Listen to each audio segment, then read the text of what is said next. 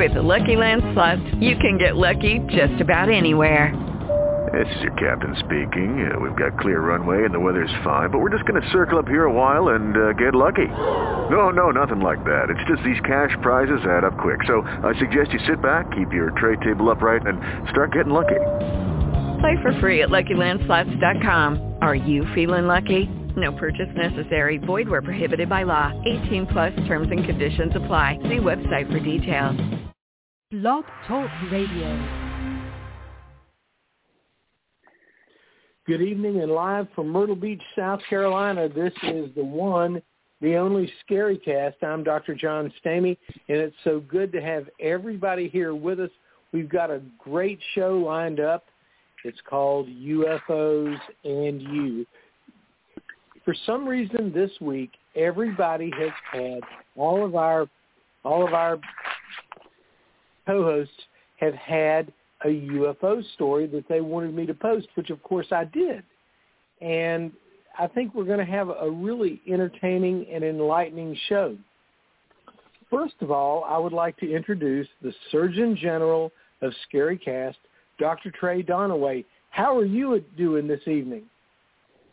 Doing great, John. Thank you. Well, we're so glad to have you here. And Robin and Mark will be here with us they are delayed with Christmas parties. We know about that. So anyway, Trey, you sent a very, very interesting article, which I would give the A plus for this show about uh, brain functions and pictures of the brain and everything. Tell us a little bit about that article because that is a really, well, you know, this, really interesting thing.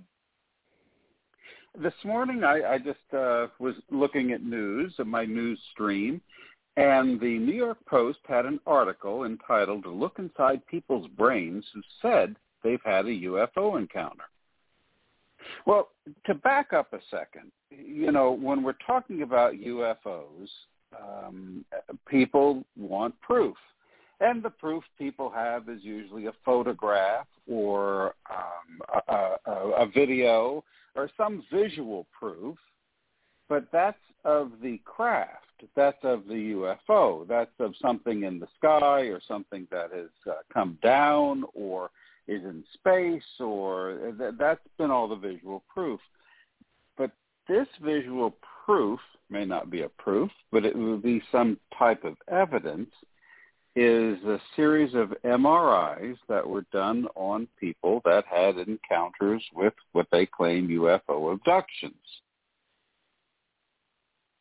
And in okay. some of those instances, they found some some changes seen on an MRI, and I never really thought about that. But if someone is physically changed, you know, we've all heard about the Havana syndrome, and this author, uh, Garry Nolan, well, that's not the author of the of the article, but Garry Nolan is a professor of pathology at Stanford University. He's published a bunch of research articles, holds a bunch of patents, and he's, according to this article, originally published in The Sun, he has spent the past decade analyzing material from uh, alleged uh, encounters.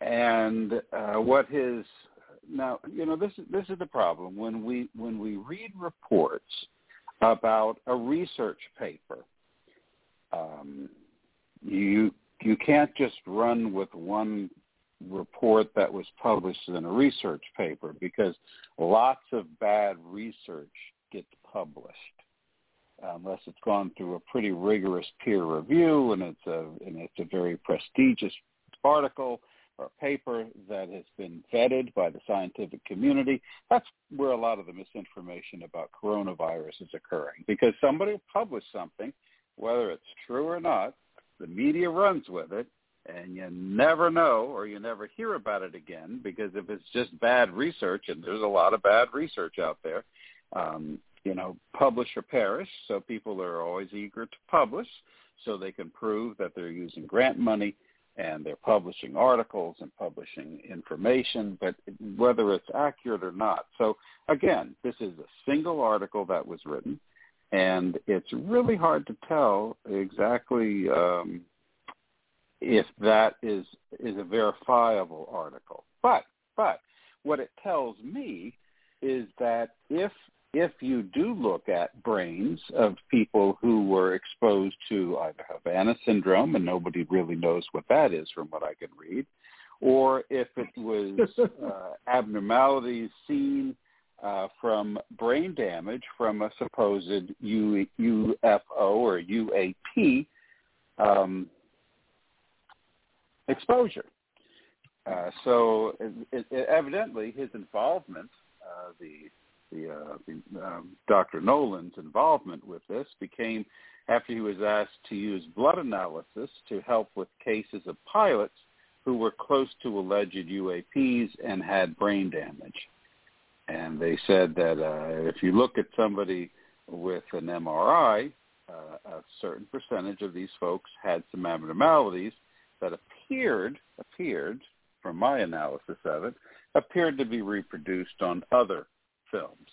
Now, I don't know anything uh, about the veracity of any of that, but what I do know, what I can say, is that I think this would open up a whole new way of evaluating somebody who claims they had a UFO encounter, and it would be an interesting study to truly do MRIs, which doesn't affect you in any way. It doesn't hurt you. It's not radiation.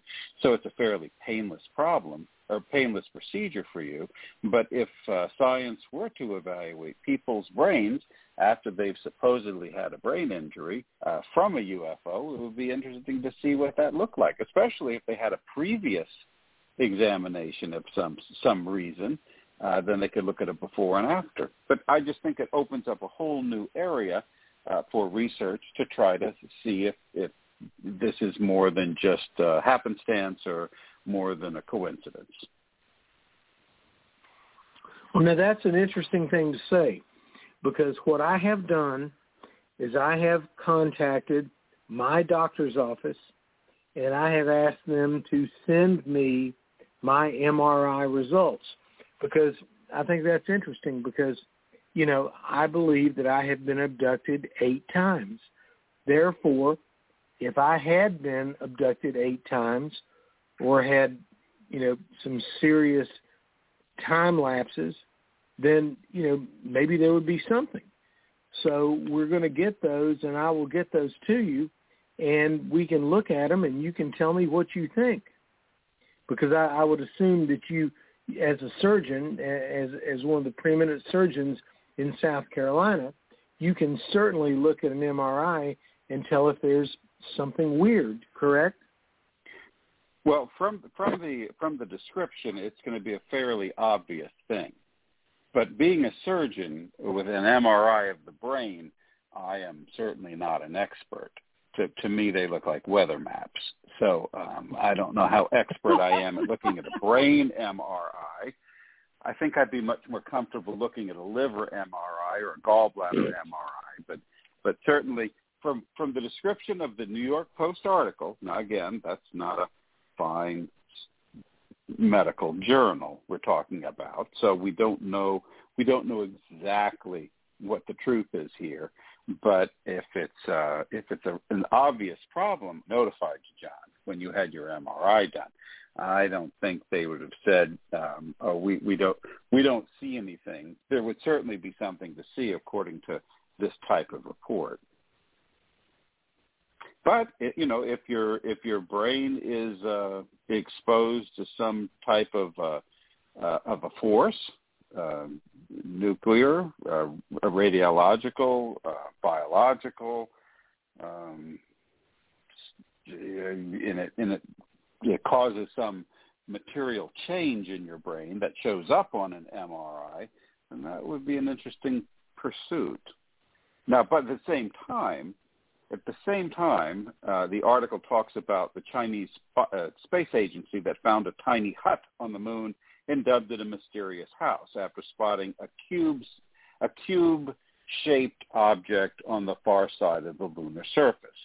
Now, when I read serious science, when I read something like that, which is not founded on any science, but rather an observation from one single photograph, it makes you worry about the content of the uh, the entire article. However, however, that said, I think that would be an interesting study to find people that have claimed to be affected by a UAP or a UFO or have had an abduction and do scans on the brain and uh, see if there's any correlation. You could certainly tell what the average finding would be. Uh, how often does this show up just in the general public? And then see if it happens at a more uh, increased frequency in people that have claimed to have had a UFO encounter of the very close and personal kind. Right. Well, well, that that sounds interesting, and that's something that we can certainly look at, at least with my MRI, and because I can get that, and I, I I've been able to order that, and they they said they'd have it for me to pick up, so I'll get that to you, and of course I'll have a wonderful time at your lake house, and and we'll uh, we'll have a wonderful time. And by the way, we have the Queen of Scarycast with us, Robin McCrae. How are you doing tonight? I am doing good. Sorry I'm late, guys. I had a little bit of technical difficulty on this end. So glad to be here. That's okay. Of course, you, we're glad to be with you. And and Trey and I were discussing a research article, or at least a report of a research article about some UFO encounters and brain scans. So it was kind of interesting. So uh, what we were going to do tonight is we were going to talk about UFO observations and things like that. So what do you have for us tonight, Robin? Pardon? Robin, what, what, what John and I were talking about, what we talked about is that when people hear about a UFO encounter or a UAP encounter, um, we look for photographic evidence. That seems to be the most common thing where it says, well, did you get a photograph of it? Did you get a video of it? But what this, right. what this, what this article was about was MRI scans on people that have had UFO encounters, and evidently, according to this, according to this one article, which is, I don't actually know if this is published in a scientific publication or if it was just a news article, um, that there's an increased preponderance of visual changes on the MRI of brains of people that have had a close UFO UAP phenomenon which really kind of just changes your perspective rather than looking for visual evidence of the actual uh, UAP UFO. Uh, it's you're looking at visual evidence that shows up on an MRI, and if it changed uh, the morphology of the brain from that encounter, and if that if that is true, then you would think there would be a preponderance of these changes among people that have claimed to have had um, a UFO encounter of the very up close and personal type. So that's the premise of the of the of the of the theorem behind this okay. You know, the, the the victim of the UFO abduction may have morphological changes to the brain, which can be detected on um, scans at, at some point after yeah. the encounter.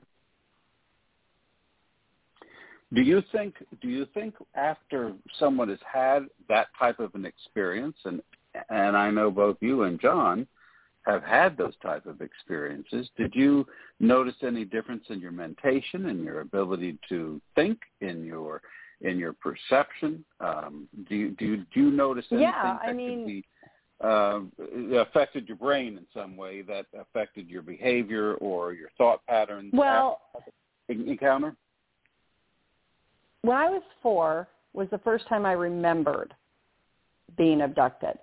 And when I was there, they told me that I had been there before. I don't have a memory of being abducted prior to that, that but according to the ETs, I was. Um, so in that respect, I don't remember it prior. Now, when I was four, I just remember being placed back at home, and the next day, I had no memory of it until you know weeks later or months or whatever and then i re- started having these very vivid memories of it now later on in life as the abductions continued i would have some memories at the time, and I would remember them in the morning. Other times, and I think it's been more than one um, race that has bothered me because the ships have been different looking. Um, one instance in particular, I was actually, and I think we may have talked about this on the show before. I was talking to someone on the phone. I was outside. It was dark out, and I had walked outside because it was a private conversation, and I didn't want my children were home, and I didn't want them hearing about a lot of it. It had to do with the Bigfoots and stuff. And so I watched the ship come down and hover off, probably off the ground about five feet, and then next thing I knew, it was an hour and 45 minutes to two hours later. I'm standing there with an empty, with a phone in my hand, and my person I was talking to wasn't there anymore. I called him back, and he said, "Oh, there you are. I thought your phone died. It went all staticky, and then you were gone. And I tried to call you back, and I couldn't get you." And at that time, I felt like I was on autopilot. Um, I got off the phone with him. I walked in the house, and it was like my brain knew something was going on. My body was not reactive. I walked in and I remember thinking, why am I not responding? Like I literally walked in, I said to the kids, has everybody had showers, snacks, and ready for bed and homework's done? And they said, yeah. I said, okay, I'm going to bed because my kids were teenagers. I walked into the bedroom and shut the door. I never did that before. That was not something that was normal for me. I didn't go to bed till my kids were in bed and I was, you know, the mom that walked around and checked on everybody, and I didn't. I just went in, I took a bath, I went and I laid down, I went to bed, and I stayed in that non-responsive state for three days. I didn't really talk a lot. The kids kept asking me if I was all right, and I felt like I was on autopilot. My brain was working.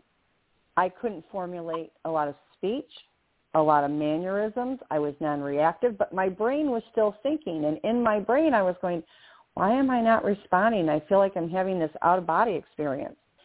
And mm-hmm. three days later, I walked in my front door, which was the same door I had come in from that night.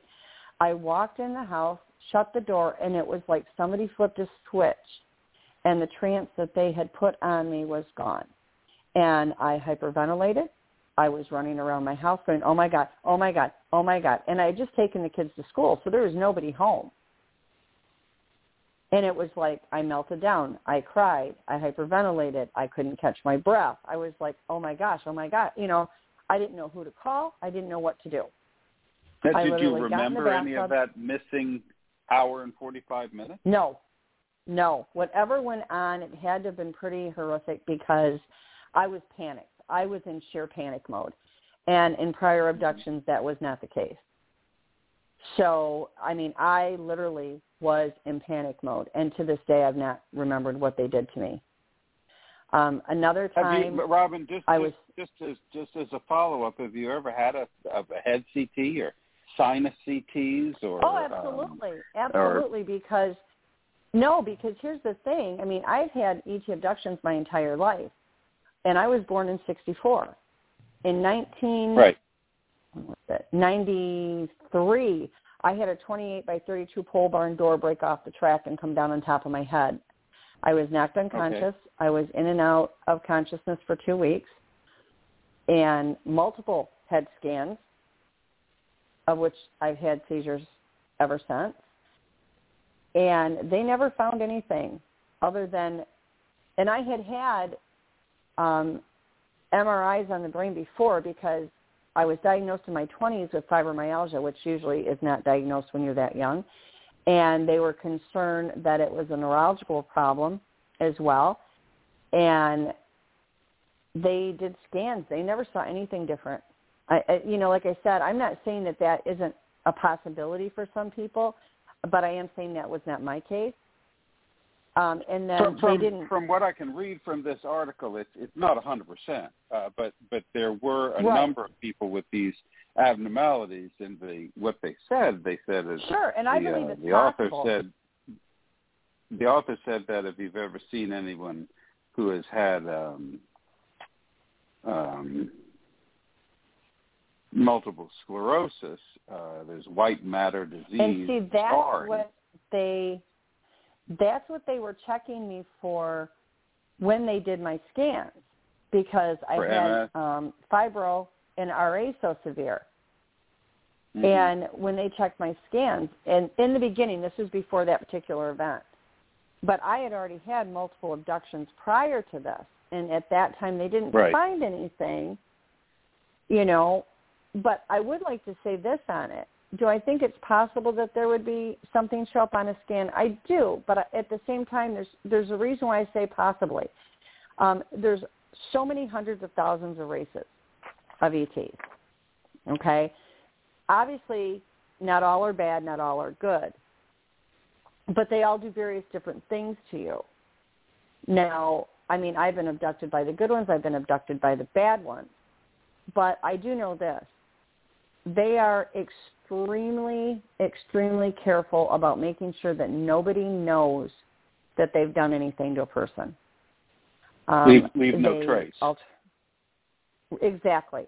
So I find it, in one hand, hard to believe that there would be a change that they would allow. But at the other hand, I have to be realistic and say with all the thousands of different races, it's not what I would consider to be unheard of. So I Mhm. do think there is that possibility, but I think it would depend on what race took you and what was done with you. It's like they have implants. Okay?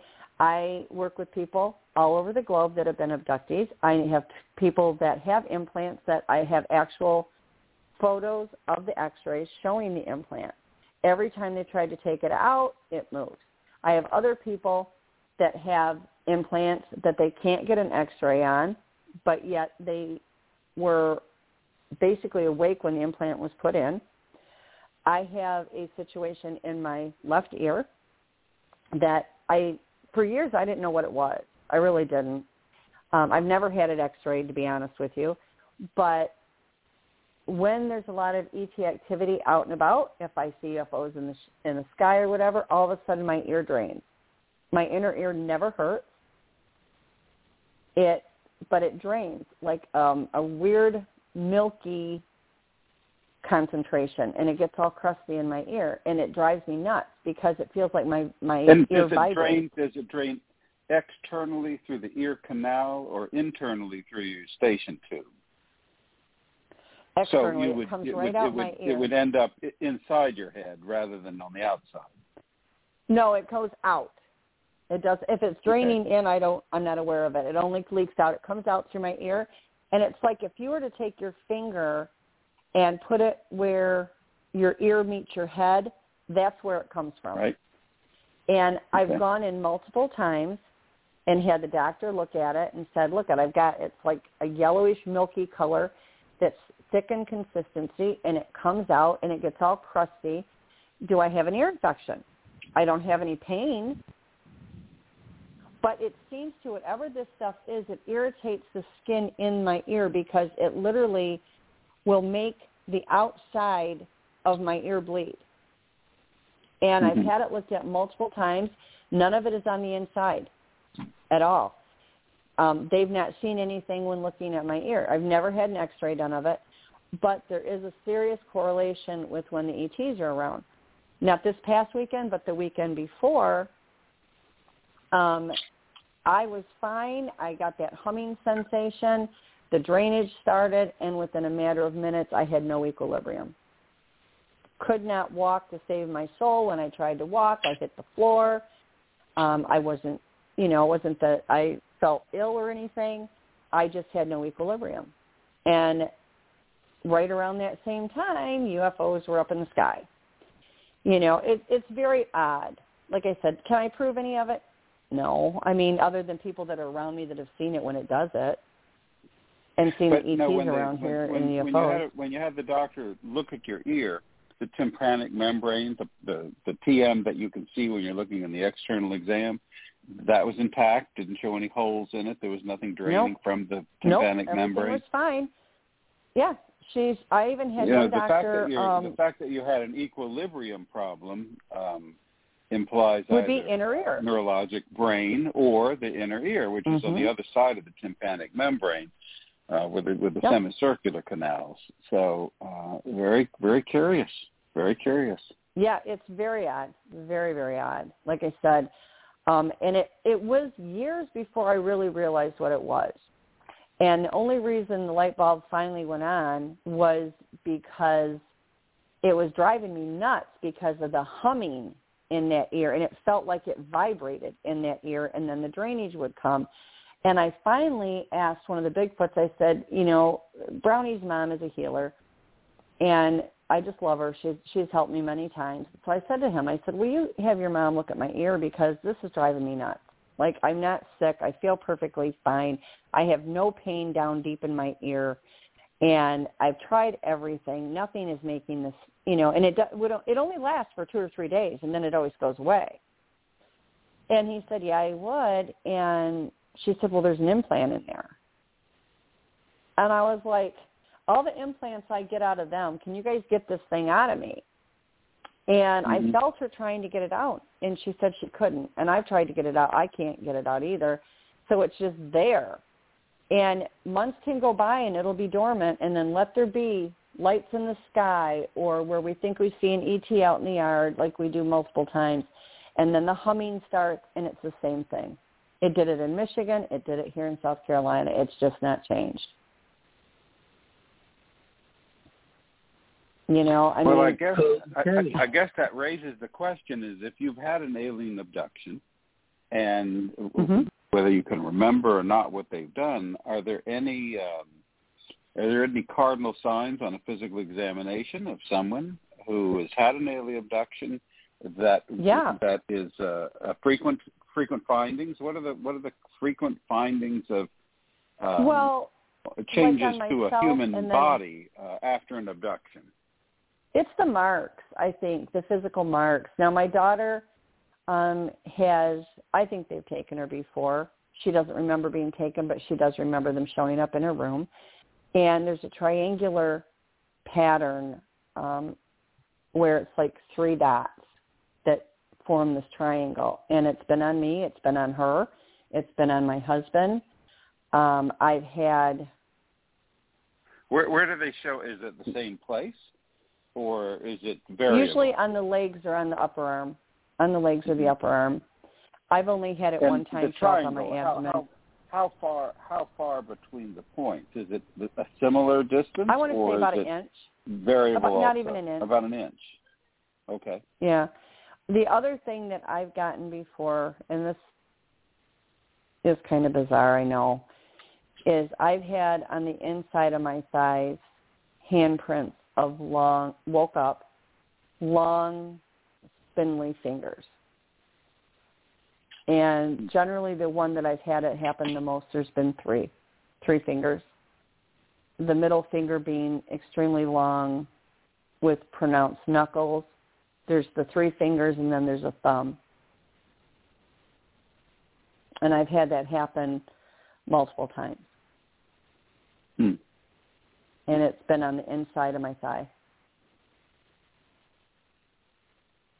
So yeah, I mean, there's been physical physical evidence of it. Um, other times I'll wake up and I'll have bruising on my abdomen.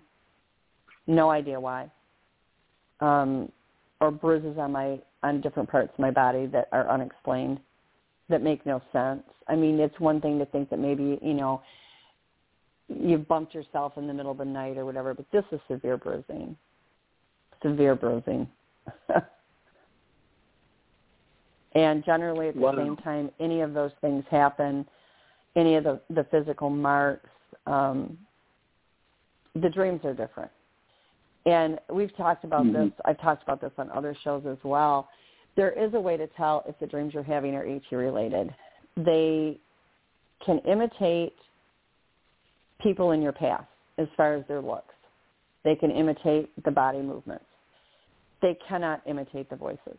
They just can't. And people will get dreams all the time and they just think, why am I having these weird dreams? Or maybe it's a scary nightmare or something. And in some of the cases, not all by any means, but in some of the cases they are actually ETs. They can attack in dream state. They can do just as much damage in dream state. But I learned a long time ago because they were coming at me in dream state as well as awake. And I finally figured out how to tell if it was them, and is they can't imitate the voice. They just can't. And I did get confirmation on that, um, so I knew I was right. But what they would do is they would, you know, people in my past from when I was a kid that maybe I met, you know, one time or, or or a past loved one or whatever, and all of a sudden I'd have these dreams about them that made no sense. Some of which could be frightening, some of them weren't but they made no sense. They were just like this bizarre random dream out of nowhere and then in the morning I'm completely exhausted. Just exhausted like I never slept. And I started taking notes on them. And what I noticed was the movements were accurate, the looks were accurate, but they wouldn't speak. And when they'd speak, they wouldn't look at me. And when they would speak, they would be just the the fewest words possible. And that's when I finally figured it out. And then there's a gentleman that I've worked with for nine, ten years now that has been actively abducted by the ETs most of his life, and it was pretty violent. And when I met him, the reason I met him was because I was asked by his uncle to help him, and I did, and I was able to stop the attacks and give him some peace, and we've stayed friends ever since. Well, then, um, I want to say it's been almost a year now. He contacted me and he said he was taken, and I said, "What do you mean? Like, what changed? Like all these years you've been fine, nobody's bothered you?" And he said, "No, it's different this time." He said, "I felt nothing but love from them." He said, "But you know, you're the only person I've ever talked to about it." And I said, "Yeah, I know that. Why?" And he said, "Because they told me to give you a message." And I said, what are you talking about? He said, they were specific, the woman that you talked to about us. And basically, they wanted me to know how they set up the abductions, what goes on, how it transpires, and that I was supposed to be this mouthpiece to warn people about what's actually happening. And that people wouldn't believe me, that I would be mocked, I'd be ridiculed, but I was supposed to, you know, forge on and put that message out there so people would be able to, you know, be aware of what was happening. The problem is people don't want to know. You know, I haven't really done as much with it as I probably should have. I have just recently brought it up on a couple of different podcasts to kind of see how it it goes, but most people don't want to know. They really don't and you know, I'm happy to share the information, but it just I don't know. You know, it's not something that people are going to believe because they're not ready for it and you can't stop it Okay, there's really no way to stop it. Now, I mean, I've been attacked, I've been abducted, um, and you can use energy to fight them off, and that does work. But did they give they a, can't imitate did, the did voice. they give you a reason? Did they give you a reason for the abductions? I mean, is there a rational reason we are abducting you because why? Yeah, but most people would never believe me. So I mean, it has to do with DNA. It has to do with reproduction. Mm-hmm. And you know, it's just really it's so far down the rabbit hole that people they just can't wrap their heads around it. And it, it I wish that they could because this goes on daily. This, I mean, I'm not being abducted daily, but it, they abduct all over the world. I mean, if you go back even a hundred years, our government sold us to the ETs. It's a fact. It's not something made up. Do the homework on the internet. You'll see it. I mean, even before Eisenhower signed the treaty, there was a treaty signed before that. And basically, in exchange for technology, they were allowed to abduct X amount of people. The the treaty stated clearly with the first group and again with the second group, but with the first wave that they did was that no harm. Our government expected them to not harm us, not let us remember what was being done, but that no harm would come. That they were allowed to do this for genetic purposes only. In exchange, our government got technology. And I always tell everybody, and everybody laughs at me, and that's okay. I'm used to it by now. But if anybody out there really believes that we came from living in caves with a club and beating on rocks the computers – and it was all us, then I would love to sell them swampland in Florida. because really in the whole spectrum, we are not the brightest of the species. And I don't mean that to be mean or derogatory. It's just realistically compared to what other beings have on the intelligence level, we are not the brightest out there.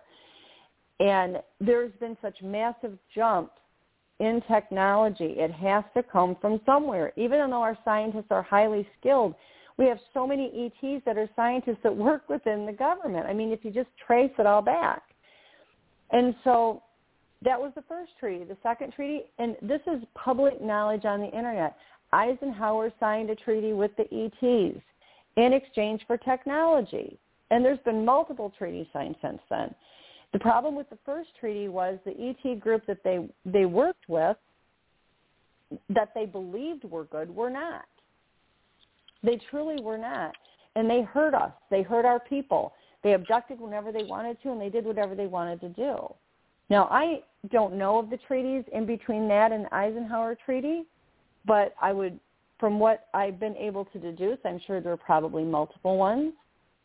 You know, Eisenhower's treaty didn't go much better, but then you look at the Area 51 situation where they, you know, the Ebens had crashed and they had the Ebens and the Ebens were actually supposed to be one of the more peaceful races and they, to my knowledge, never did anything to hurt anybody. That was where they had the Project Serpo, where they took 13 of our people or 12 of our people and took them to project or to Planet Serpo with the Ebens, and they were supposed to be there for a few years and ended up being there for nine, ten years, something like that. And they, as far as I know, never actually hurt anybody. However, some of the um, archaeopods that did come on the planet were extremely dangerous, and we had problems with those. But the Ebens, the one that they had for a few years, taught our government a multitude of technology. I mean, this is all stuff that anybody can check the facts. I mean, the internet is loaded with them. They're just now bringing them out. And now a lot of these people that were in the government that were sworn to secrecy, their lives were threatened to keep this secret. Their families' lives were threatened. But now they're older and they're get they're, you know, 90 years old or more and they're getting near death or they're sick and they're dying or whatever. They're singing like canaries.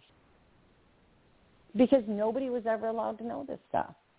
You know, why these particular ETs wanted me to know what they they told me, I think it's probably not because of anything to do with it being me, as much as I just happened to be the person that helped my friend. I think mm-hmm. that's the only reason they gave me the information.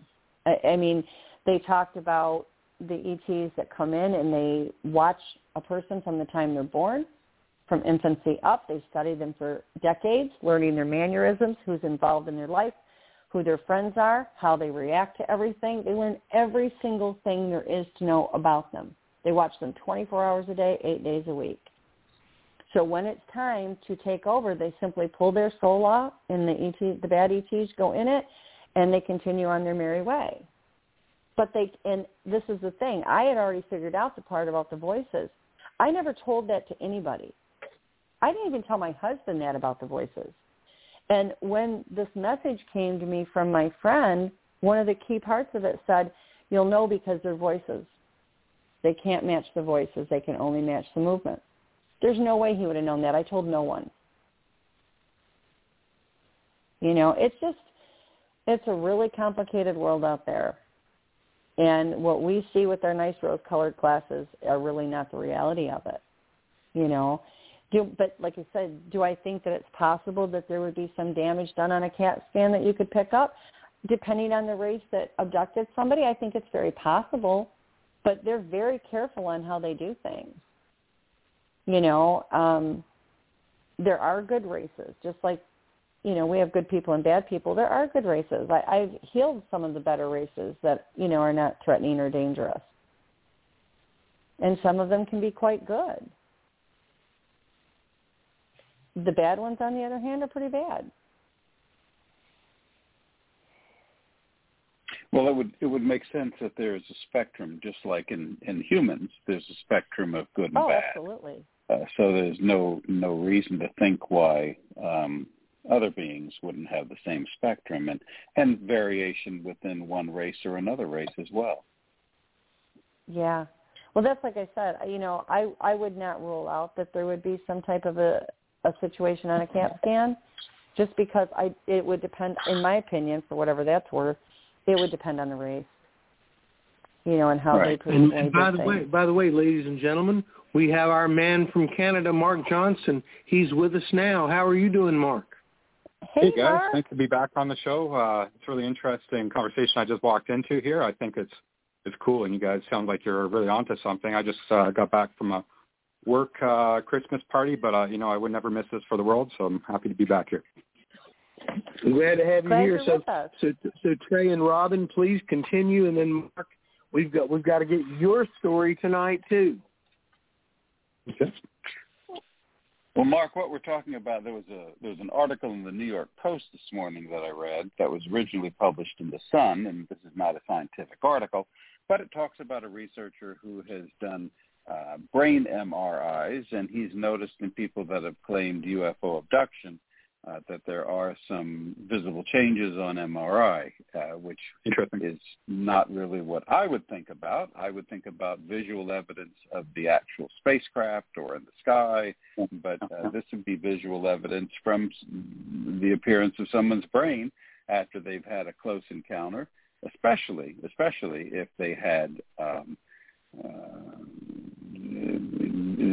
similar to the Havana syndrome. They could hear something, or they could feel the vibration, or they had some physical uh, manifestation that they could detect. And if it's coming from a neurologic basis based on changes to the brain, then that might be that might be evidenced in a uh, follow-up MRI. Was the nature Yeah, well, Trey, the report. I understand what you're saying there, and it's interesting from like a scientific background, like empirical evidence. We want to see things that we can measure and see and record, right?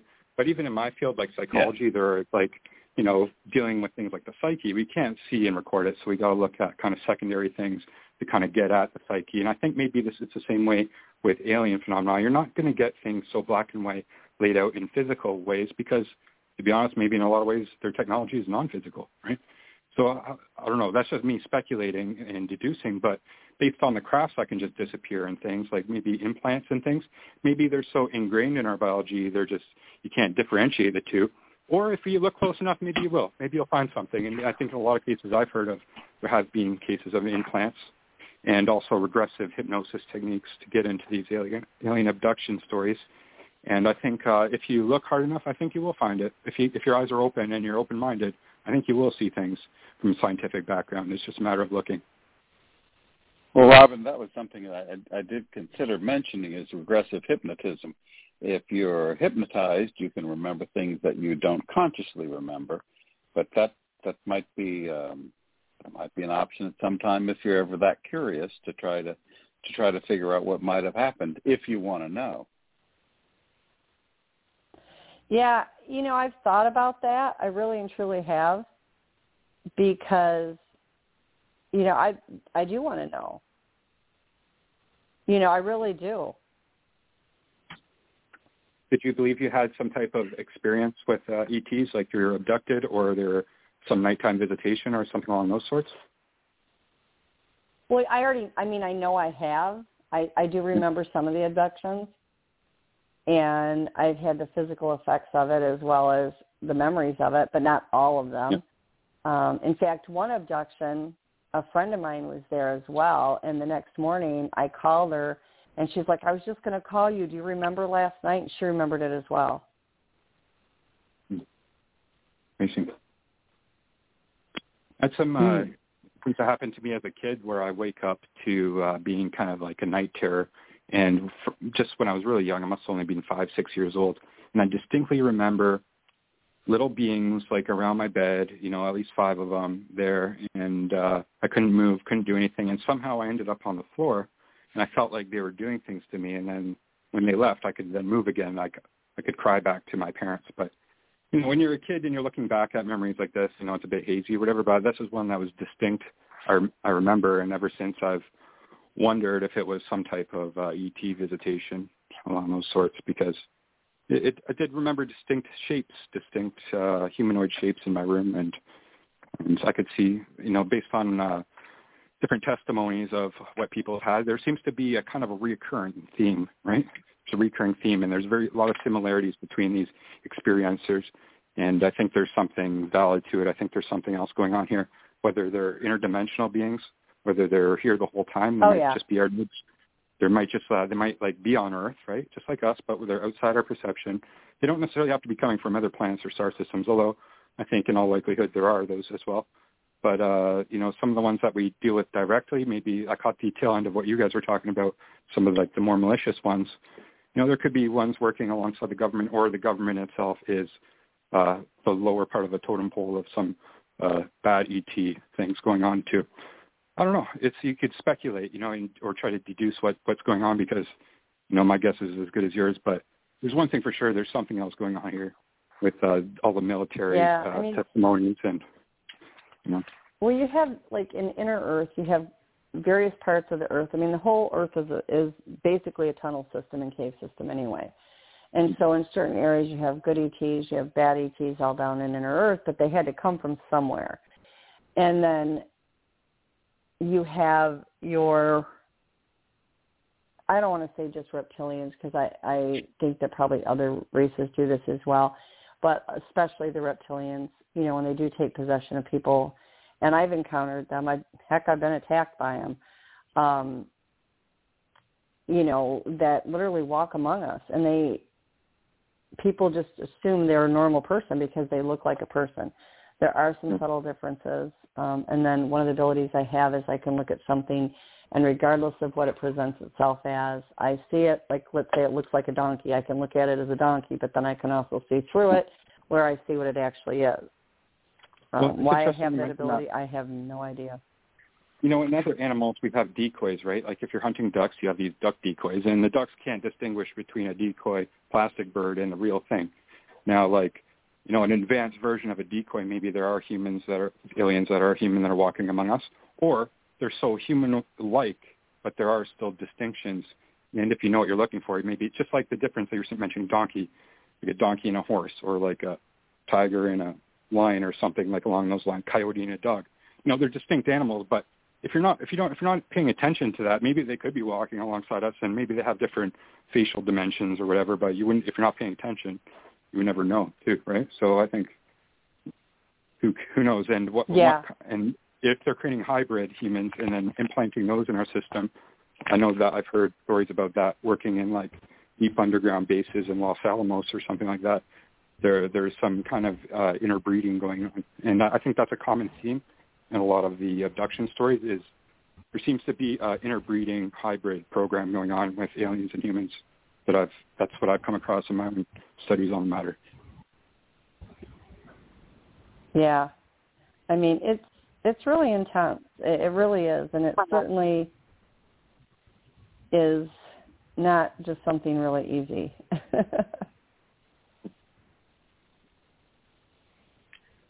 Okay, that's that that that's very interesting. And I guess I was going to go ahead. This is Dr. John, and I wanted to go ahead and talk about my story, a, a story that came came around yesterday morning. Uh, there are pictures of apparently a UFO that landed in Mars, and it like skidded along the surface and it stopped and it was it was just kind of weird. It was it was kind of interesting, and and of course someone on Coast to Coast AM, where the story came along, said, well, I kind of like you know modified the pictures and this and that. And I thought, great. Um, that that that was my story. Uh, it was it was kind of interesting. It was kind of weird, and um, I don't believe Well, a John, word when of it. they when they saw it, when they did they see an object skidding along? Because that would require a video feed, and you know there's No, what, what, not what that they many had cameras a, on Mars. It, it, it was like a Google Earth style picture oh, uh, right, of, right, of right. something that happened, and and I just don't believe a word of it. I mean, you know, I'm I'm I'm the first person that will say yes, there are UFOs. Yes, we have had all kinds of stuff happen, but when I see something that I don't believe, I'll just I'll just call it out. I don't I don't believe it, and it was just it was just kind of crazy. Um, so I'll just say that you know I didn't believe a word of that. I didn't believe the picture. I didn't believe anything of it. But then we've got some interesting stories that Trey that you, you've brought up, and um, you know, you're you're trying. You're, I don't mean trying. You were certainly bringing up the fact that we've got to have evidence, and we've got to have good scientific evidence, and perhaps there is a correlation between alien alien uh, experiences and uh, alien experiences and uh, the way the brain functions. And yes. and I can't wait to get my MRI back. That, yeah, and abnormalities that might result from some of those experiences where it, it does do some morphological change to the brain, which could be seen as right. uh, well, you know, to, Exactly. evidenced by an abnormal MRI. Right, and so we'll find out because in my book, Aliens, UFOs, and Anomalies, I talk about eight different experiences I've had with lost time. And I really want to know what we find out from because I, ordered them. They said they'd send them to me, and uh, we'll we'll find out what what we got. I'm not afraid for them to say no. There's nothing wrong with your brain. I'm not afraid for them to say that. I'm, af- I'm, I, you know, we- we'll see, we'll see what happens. I was like, I don't know, but but I think it's important to take this vein of research and and go with it because at least it it might bring some fruit, don't you think, Trey? Well, you got to figure if you have a, a, a ten thousand people who have not claimed any alien consequence, and you examine those MRIs, and you don't you you see the uh, the incidence of these findings at, at, a, at a certain percentage, and if you look at the brains of people who have claimed a UFO encounter and do MRIs, and it's a substantial difference between the test studies of uh, the the um, uh, the people that haven't claimed it and the people that have claimed it. Well, then that does give you a lead point to figure out. Well, this is this is a curiosity that there's a statistically significant difference in identification of those findings of the people who were involved or were not involved. Uh, That that's data. That's that could be real. So anytime that I see something that can say this is real or not real, uh, I'd be interested in pursuing that course of study. Yeah. There's different ways Well, of well, well, uh, that- you know evidence. Well, right? that, that, There's different. And that makes Sorry? a lot of sense. It really does. And then, and, Right. then, and then, Robin, thank, thanks for your stories about what you have gone through because experiencer studies are very important. And I know, and, and Robin, I know you'll agree with that, right? Oh, absolutely. And I think that whether one person has a thousand stories or someone has one story, they're equally as important because it all put, just like we've talked about this with the Bigfoot, it's all part of the pieces of the puzzle. And it doesn't even matter if, like per se, an individual, individual has had none, but yet they have an opinion. That's all needs to be brought into that fold as a collective to figure it out. There, there's no Right. part of it that is any more important than the other. Exactly. And if you go back to Betty and Barney Hill, the first couple that had an alien abduction experience and they came back to report from it, it's like, you know, what is going on? We've got to examine all of the stories and we've got to see what's going on. And Mark Johnston, what what what is your comment to all of this? Because you're you're actually the one that, that gave us the theme for this story tonight. Well, in a court of law, right, uh, a big part is uh, testimony, witness testimony, right? And people get thrown away for their whole lives in jail because of witness testimony. So we can't just throw away any witness testimony of UFOs and alien experiences like they don't matter, like it's all in their head, like whatever, because, you know, it holds weight just like it does in court. But that being said, we I think we need more as well, and I think there is more. There now we're starting to see um, things coming out from the government and uh, different countries and military. And, uh, you know, maybe people that were scared to disclose these things in the past because, you know, they were, uh, they would have been, uh, you know, punished for doing so. If you're part of a secret military thing and you disclose some confidential information, then, you know, there's some repercussions to that. But, you know, as time goes on, right, I think we'll, we're here, we've heard more and more about that. That's part of like, uh, some of the disclosure stories I've heard over the years, and as well as I don't know if you guys have seen the documentary on Bob Lazar. He came out in the 80s with all of these claims he was working for oh, he's uh, Los Alamos. And, uh, yep. and a lot of the things he said at the time, you know, seemed fantastical and ridiculous, but then were confirmed over time. For example, he said that there was this one thing where he put his hand in and it scanned his hand perimeters of his like bones and his like phalanges and meta- metacarpals or or whatever, and that's how they scanned into the underground base or whatever. And at the time, nobody knew about this. Well, 20 years later, they disclosed that this technology was actually for a certain type of clearance, for military clearance. That's what was actually used. So as time goes on, there's more verification in stories like that. And uh, kind of there, I think there was potentially a lot of kind of attempted reverse engineering on some of these technologies that either they were found or given potentially, who knows. It could have been found like as a relic. It could have been a new crash or it could have been something aliens just like here, take this and figure it out type of thing. And the article I gave you was one of these kind of testimonies where a guy worked, I think it was at Stanford, and uh, there was apparently a bunch of materials he was given that were uh, part from a apparent UFO crash, and he was saying that there was some uh, metallurgy kind of uh, artifacts that had like really strange qualities to it, like germanium with like these weird transistors in them and things, and you know, it just doesn't make sense. So some of these come to light, some of these technologies, it might be the kind of hard evidence we need. Or, you know, people are just going to be always in denial. Like you can show somebody, you know, direct evidence and there's always going to be people in denial of it as well. So I think it's a matter of the evidence is there. We just have to open our eyes, be open-minded and dig, dig in, do some research and we'll see that there's in fact something else going on here, whether it's aliens from another planet or what's going on, but there's something that we're not being told, and there's something like ice, iceberg like beneath the surface. There's a lot more going on than what we know.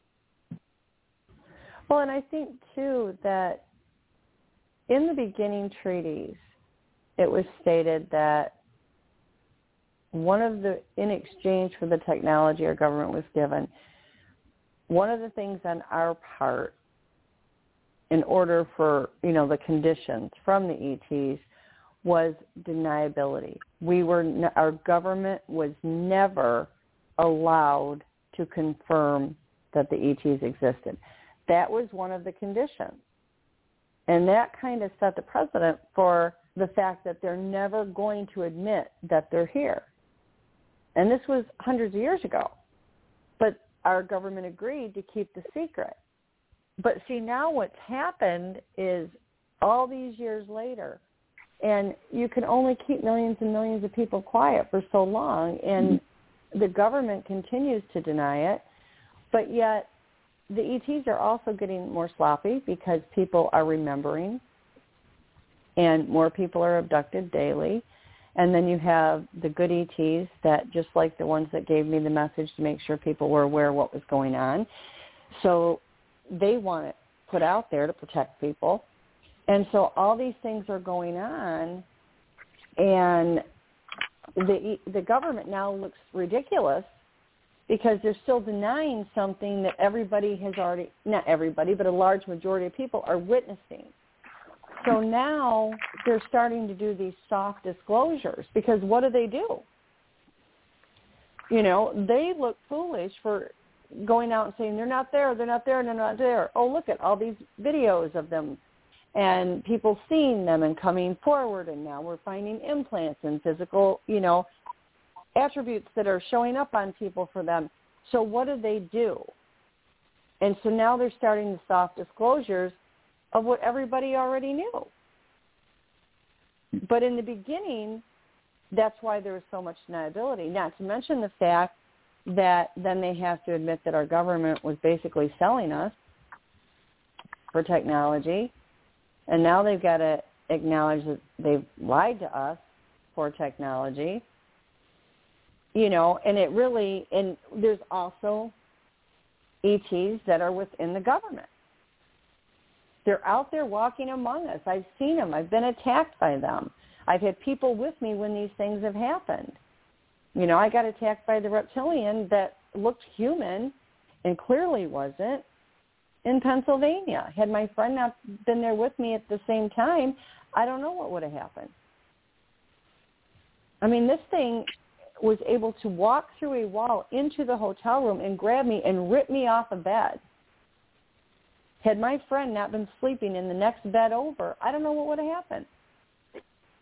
Well, you know, I mean, from a scientific approach, huh? like there's experiments that are done that where the people who are part of the experiment do not know that they're a part of an experiment, right? And some of the people who are doing the experiment, it's like double and uh, double blind studies and whatever. So we have these people running experiments who might not even know what the experiment's about, and then we might have us that Yeah. might be a part of a greater experiment as well. So it, it might it might be kind of that analogy or literally, but as well that maybe there is disclosure going on, but it's part of a process. They're not just laying everything down at once. Maybe it's through movies right. and literature and through and through other things, and through just flashing And I lights in the don't think Maybe they maybe can. it's a yeah. Yeah. I just don't think that realistically, even if they wanted to put it all out there at one time, number one, I don't think it's safe mm-hmm. because it's going to create mass panic that the government is not prepared to deal with. And two, not only in the panic situation, but people, the thought to them that this is actually going on and they've been lied to, the anger and the sheer chaos that that would create. There's just for so many reasons that it's one of those things where they're in too deep now. They, they, you just can't go out there and spill 100% of the beans. I think the only way that they can do it and have any type of sanity with a lot of people is slow disclosure. Really, I mean, as much as everybody wants the truth, that old saying is you can't handle the truth is very real. You know, there's people that can handle the truth and then there's people that simply can't. And even the ones that say they can handle the truth, I'm not really sure they can because you're talking about a truth that we may think we know, but for everything we think we know, there's probably a hundred times more we don't. And I just don't think that to lay it all on the line is safe for anybody. Well, that makes a lot of sense, Robin. And uh, wanted to say thank you for the, those really important opinions, and Mark. And I want to give Dr. Trey Donaway the final word tonight as we close up on ScaryCast. Are you there with Dr. Trey? Gosh, John, I, what I think what we talked about tonight, it, it's nice to look for physical evidence. It's, it's nice to have that. Speculation will fill a lot of gaps, but if there is soft disclosure going on, I think we can look forward to years of soft disclosure, and maybe some information will come to light that'll confirm, just like in Men in Black, when they say people really uh, have known all along, and of course their their um, their reference point is the National Enquirer. Uh, who knows? Perhaps. Well, I guess I can say that they were outside of my business for two years because I I found out some some some information that I shouldn't have. So I know that they are they are real, and uh, don't know what else I can say. But anyway, I wanted to say thank you. We've had a great scary cast tonight. We'll have another one next next week. We'll have our Christmas scary cast, and it'll be a lot of fun. We'll probably talk about the Krampus and all kinds of cool things. So anyway, I wanted to thank our our panelists tonight. I wanted to thank Dr. Trey Donaway. I, th- I wanted to thank Robin McCrae and Mark Johnson. And we've had a, a great time. And I wanted to say thank you very much to everybody. And we'll see you next week, 9 p.m. Eastern on Sunday night.